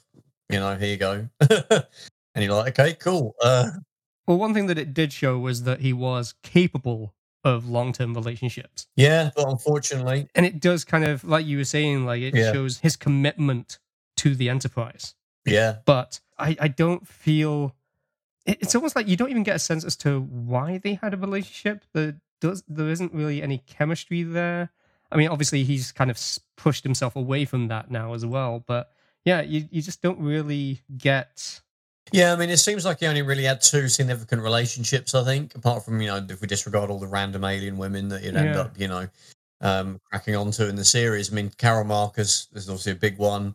Um, suppose he might have when nearly married her as well. Um, if she's the same one that's referenced in um, um, Where No Man has gone before, and then uh, this Antonia person we touched upon like earlier when we were talking about the pets and we are kind of weird about what time that actually took place, but it looks like it was after the original series. Um, well, it was after the original series, the year that he quotes. I guess I- again, I'm probably being a little bit cynical about it because oh, it's the '60s, you know, that's what TV shows were like. But it, it also is an attempt to sort of pad out Captain Kirk's character as having a history. Yeah, You know, um, again, we're, we're early into Star Trek. We only really know him as being the captain of the Enterprise, and we get little nuggets of his, historical facts about him as the Hmm. series goes on. And this is like um, just another woman that he, he had a relationship with in his like twenties or something. yeah. I I, guess. I just I'm so on the Um, fence of it yeah. of, with her not really offering much to the episode, but it still adds, like you say, to his background. So she's kind of necessary, but she's kind of not. It's it's not enough either way. I, I feel like it would be bad for her not to be involved at all. But at the same time, it's just yes. I, I think what it is is I wish there was more from it. I wish that they'd gone deeper Yeah. with it and uh, or perhaps had it come up again at another point in the show. Maybe. I don't know. But Yeah. Uh, There's value probably in just the fact that she adds a bit of background history to the character of James T. Kirk, Yeah. but that's about it really. She could have not been in the episode and it wouldn't have made much difference. Gen- like, like overall, I think it's a great um, episode. I think mm, a lot of credit has to go to the performances of the actors, of the uh, you know um, DeForest Kelley and um, William Shatner and Leonard Nimoy. They they they really are great at portraying you know elderly versions of themselves without being uh, um over the top. I mean, what is happening to Kirk as he kind of breaks down is quite tragic and very sad, and you really feel for yeah. him. and and you also and you also get the whole kind of moment of like, oh shit, they've crossed the neutral zone and all the Romulans are coming. Yeah, exactly. And that adds to that's another bit of Trek kind of lore as well, isn't Yeah. it? There's a neutral zone. Yeah. And this is what happens when you go into it, and there's Romulans involved. it, it- um, it really kind of shows that they are they are a threat. Like this is not just like oh we talk about this threat. Like yeah, they, they mean business. It establishes the level of um, you know the stakes of going into the neutral zone Yeah. as well. Like within seconds, you'll be under attack basically. So that's you know kind of what they run with for the rest of eh, you know the rest of the times that the neutral zone is is referenced. But one one thing as well that just uh, going back to like the performances of the actors, it kind of reminds me of something I remember about um, uh, Back to the Future. So I'm going to reference Back to the Future again. I remember like on like the DVD special features, they were saying like the actors that play like Marty McFly's parents, um, or uh, you know anybody that isn't Marty McFly that has to portray an older version of themselves. It's actually very difficult to portray like old people without being over the Yeah. top because there are actors that were kind of in their twenties, you know, that was Mc, uh, Marty McFly's parents. Um, so it was quite hard for them to sort of not be over the top with it, and I think that's the case here. Which is what Bashir is like. Yeah, he really is. He, he really uh, emphasizes re- like the shakiness and he tries to warble his voice yeah, over the top. And that's where I didn't like that kind of thing. But yeah, you're absolutely right that the it's a subtle performance for them being older that they do nail very Yes, well. I um, agree entirely. They're not doing any like like like Kirk's mannerisms, the way he holds his arms and walks around is really good and adds to the whole thing. Again, not over the top. He's not wobbling and going around like you know being really like trying to look super decrepit, you know, all the time. Um, so yeah, and that's something that, and the way McCoy becomes more like Southern Doctor gradually through the episode is really funny as well. Well, not, it's it is kind of charming and funny, but obviously, you know, it's it's just tragic and sad as Just well a country doctor. because of what's ha- happening. To, yeah, and and I love um, how they stumble across the an- the, the the the solution, the the, the antidote. Um, it doesn't have that Voyager. Let's all talk techno babble, and then we'll just say this is what fixes um, everything, and people don't need to understand it. It's very clear, concise. You know, using kind of real science of like you know that we're familiar with nowadays that we can kind of wrap our head around. Um, radiation and adrenaline cures radiation, and we should try that. It's that's it Yeah. basically, and I think that's great. That's a great way to, you know, to for the solution to come around. I, I thought that was great. Absolutely. I agree entirely. And that wraps up this episode of Long Range Sensors. Uh, if you'd like to get in touch with us, uh, you can reach us via Twitter at Star Trek LRS, via our website at longrangesensors.com, and you can even email us at longrangesensors at icloud.com. If you enjoyed the show and would like to help support us, you can subscribe via Patreon to receive exclusive member benefits, including access to our private Discord channel, where you can discuss this episode with us and more by joining the crew of the USS Atlantic at patreon.com slash longrangesensors. Our next episode will also be a special episode to celebrate our first 10 episode milestone, during which we'll be announcing some additional perks that we're going to be adding for our Patreon supporters. So keep an eye out for that one. Of course, another great way to help support the show is to let others know about it. Telling a friend, sharing it on social media, or sneaking it into conversation with someone at the dog park goes a long way to help our show reach even more people, allowing us to grow the show further. My name is Alistair, and you can find everything I'm up to at alistairmcfly.com. And you can follow me at both at Alistair McFly and at iMcFly on Twitter. And you can also catch me on Twitch at twitch.tv slash Alistair McFly. Trev, where can people find you? Uh, yeah, you can follow me at Henry Jones Jr. on Twitter. Um, and you can also check out my other podcast, uh, which is about modern and retro video gaming um, with my co host Stu. And that's over at consoleshop.net. And we also upload episodes to all the podcasting platforms po- Apple Podcasts, Stitcher, uh, all those. So, yeah, you can catch me there. You've been listening to Long Range Sensors, where we always transmit on Code 3.